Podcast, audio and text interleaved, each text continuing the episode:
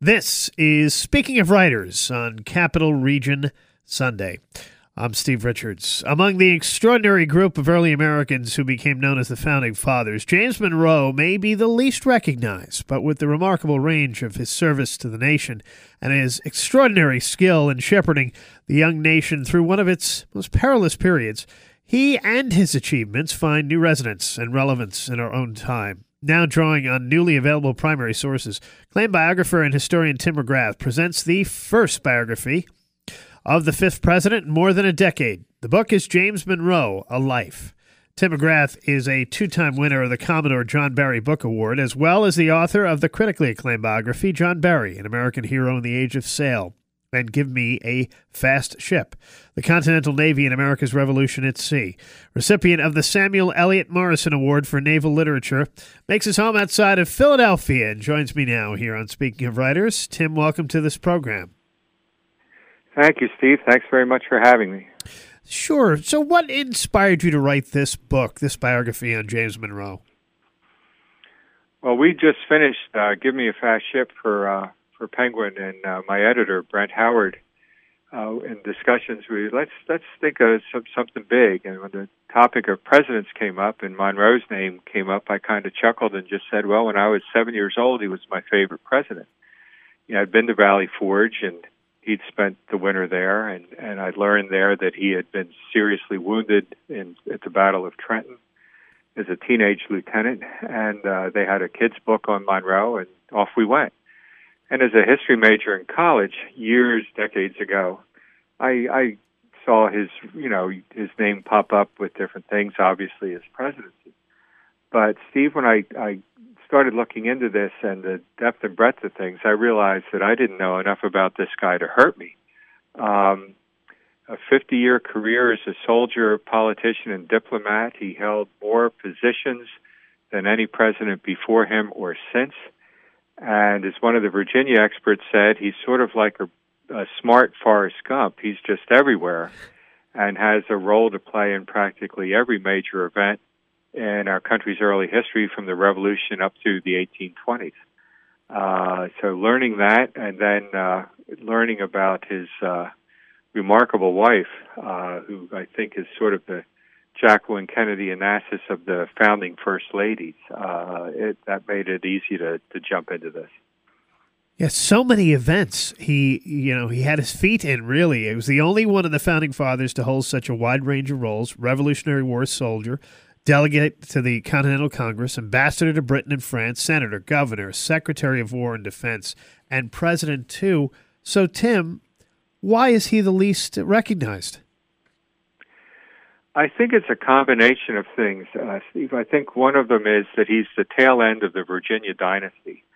And, you know, when you look at those names, Washington, Jefferson, Madison, and that they all played uh, their own, obviously, you know, uh, important roles. You know, Washington's the man who basically makes sure that the country is created and stays together. Jefferson has the most charisma, and he writes the document that we're still trying to live up to. Uh, Madison uh, is responsible for for most of the Constitution. That so you know, one guy gives us the country, one guy gives us the the the document to aspire to, and the other guy gives us the document to base our laws on. And I think so. Monroe or kind of brings up the rear uh, lacking, you know, being a general, lacking being, you know, Jefferson with his charm and, and Madison. It's funny to me that Jefferson and Madison are his two best friends, and you know, if if if that's who you're hanging around with, you're never going to be the brightest guy in the room. Uh, but he does have something that that is uh, Washington's equal, and in some respects, a lot better than Jefferson and Madison, and that's good judgment more than one person who knew all three of them would comment about that. You know, Jefferson is brilliant. Madison is is a legal genius, but Monroe's got the best skills of, of judgment and decision making, and uh, uh, even two members of his cabinet that were as far apart as you could be culturally and geograph- geographically. Uh, John Quincy Adams, Secretary of State, John Calhoun as Secretary of War, made comments in their diaries about that at times to them it looked like he would take forever to make a decision. But when he did, it was always the right decision. And uh, where that's something that you would think is fundamental in success as a president, it's not something that you just leap to and just say that's why he should be, you know, up there with the rest of the guys. We're chatting with Tim McGrath here on Speaking of Writers. His new book is James Monroe, A Life. Uh, these new primary sources that you used in your research, Tim, what were they like? Well, the existing resources were terrific enough and ably handled uh, by uh, Dan Preston, who's uh, devoted his life, really, let alone career, at Mary Washington Uni- University, putting Monroe's papers together. He's the last founding father to have that. If you go into a historical society or a library, you'll see row upon row of uh, Ben Franklin, George Washington, Hamilton, the Adamses, Jefferson, uh, of their papers. And with Monroe, they're up to volume seven, which is just getting into his presidency, and there'll be at least, you know, three to six volumes just on his presidential papers. Um, but uh, they were very helpful. Uh, I, I kidded myself that I, I I picked a president to write about whose handwriting is even worse than mine. So the original documents are a challenge, but uh, but the experts have been nothing less than helpful with where to go, what to look for, because his papers are spread out all over the country. They go from uh, New England into Texas, and a couple in California we found. So they're uh, uh, it was very daunting, but extremely uh, entertaining. I, I just you couldn't believe the good fortune of, of the, the, the, what his story is. Yeah, he definitely lived a dramatic life. Uh, he was challenged to a duel by Alexander Hamilton. Yep, uh, it all sprung from they were acquaintances and were friendly, but not friends during the Revolution. In fact, Hamilton wrote a letter of recommendation for Monroe when he was looking to join a uh, John Laurens in setting up a regiment made up of African American slaves that didn't get anywhere. Uh, but by the time Washington's president, Hamilton's Secretary of Treasury, and Monroe was a congressman, you know, they'd grown very far apart politically. And uh, Monroe was one of three congressmen who visited Hamilton to say, We're investigating you because there's rumors that you're speculating with government money.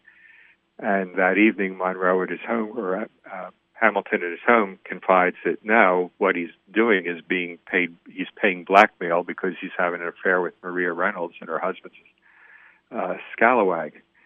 So Monroe and they say this is nobody else's business and let it go. Monroe goes off to be the minister in Paris, while uh, uh, the Secretary of Congress, a fellow named Beckley, who hates Hamilton, gives his gives this report to this fellow James Callender, who is the Drudge Report of the 1790s.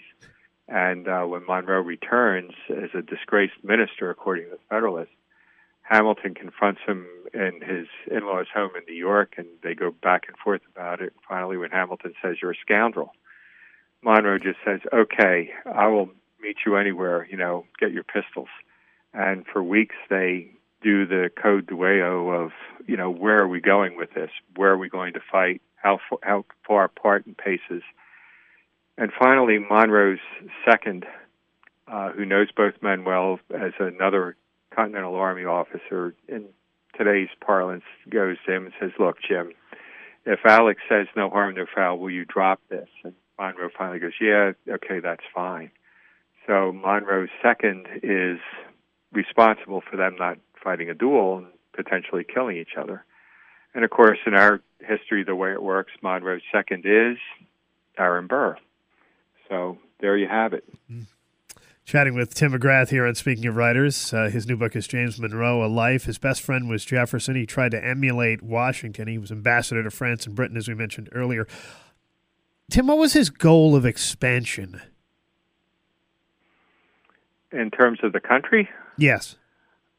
Uh, he was he he played an important role in it even before uh, as president. In uh, 1803, Jefferson sends him a letter uh, that basically says uh, no one else can do this better, but he wants him to go to France, where the current minister, Robert Livingston of New York, is having a difficult time uh, trying to purchase New Orleans. In fact, he's writing to Jefferson basically saying, Get me out of here. This is hopeless. So Monroe agrees to go back to France with his wife and family. And uh, uh, he no sooner gets uh, on French land when uh, Napoleon's minister Talleyrand goes to Livingston and says, you know, forget New Orleans. How about buying all of Louisiana? And now Livingston's thrilled beyond measure, and at the same time he's angry. He wanted help, and now he's getting it, and he doesn't want it. So, you know, Monroe has to walk the fine line between closing the deal and keeping him and Livingston and simpatico about how to do it, which he pulls off. Uh, and then later, as president, he's involved with the transaction, his other real estate transaction, which we call Florida. Uh, so he certainly had a significant role in in adding uh, geographical size to the country. But I think there's other things he did as president that really ring true today. He was the fiercest of partisans had he been alive today, he would be on MSNBC or Fox News every afternoon, depending on what the issue was. And and yet, by the time he's in Madison's government as Secretary of State, he's starting to grow behind or beyond his Jefferson Republican agrarian ideals. And the War of 1812 focuses his mind rather wonderfully in that regard. You know, we're losing this war because we don't have a standing army, because we don't have a a national bank to draw from. So he really, you know, takes those steps. Uh, Gary Hart called him America's first national security president, and he is that. He insisted more forts be built. He doesn't want what happened to the country in general, in Washington, D.C. in particular, ever to happen again. So he's looking to bolster the Navy and build up uh, fortifications along the coastline, create a standing army, doing all of the sort of things that were an anathema to him as a Jeffersonian just years before. The book is James Monroe, A Life. The author is Tim McGrath. Uh, what is next for you in your writing, Tim? Uh, it looks like we may be working on a book on uh, on Gettysburg, not the battle so much. Uh, there's been so many by historians far better than me uh, you know books and, and and volumes on that, and even some that just deal with the Peach Orchard or the Devil's Den, Pickett's Charge. But we're I'm fascinated with the decisions that were made about right before the battle and during it that were made by Lincoln and by Lee, and particularly George Gordon Meade, who Lincoln, as you know, was picked to command the Army of the Potomac for Gettysburg, and he really feels like he's marching off to his own execution. And again, it's the little things and stories that just pique your interest in it. I did not know that General Meade at one point was designing lighthouses up and down the East Coast, some of which are still there or where he or were rebuilt in places that he put them. And uh, so the idea of this lighthouse keeper being involved with saving uh, the Union Army and maybe Washington D.C. from being overrun again by an enemy force really hit it with me and that Lincoln was uh, pretty much in, in, ensconced in the telegraph office at the War Department to find out what's going on. But it's little stories like that. Uh, with Monroe, it was stories about his wife and how remarkable she was that you know no one knows about, and uh, and those are the things that make this this this kind of a career interesting.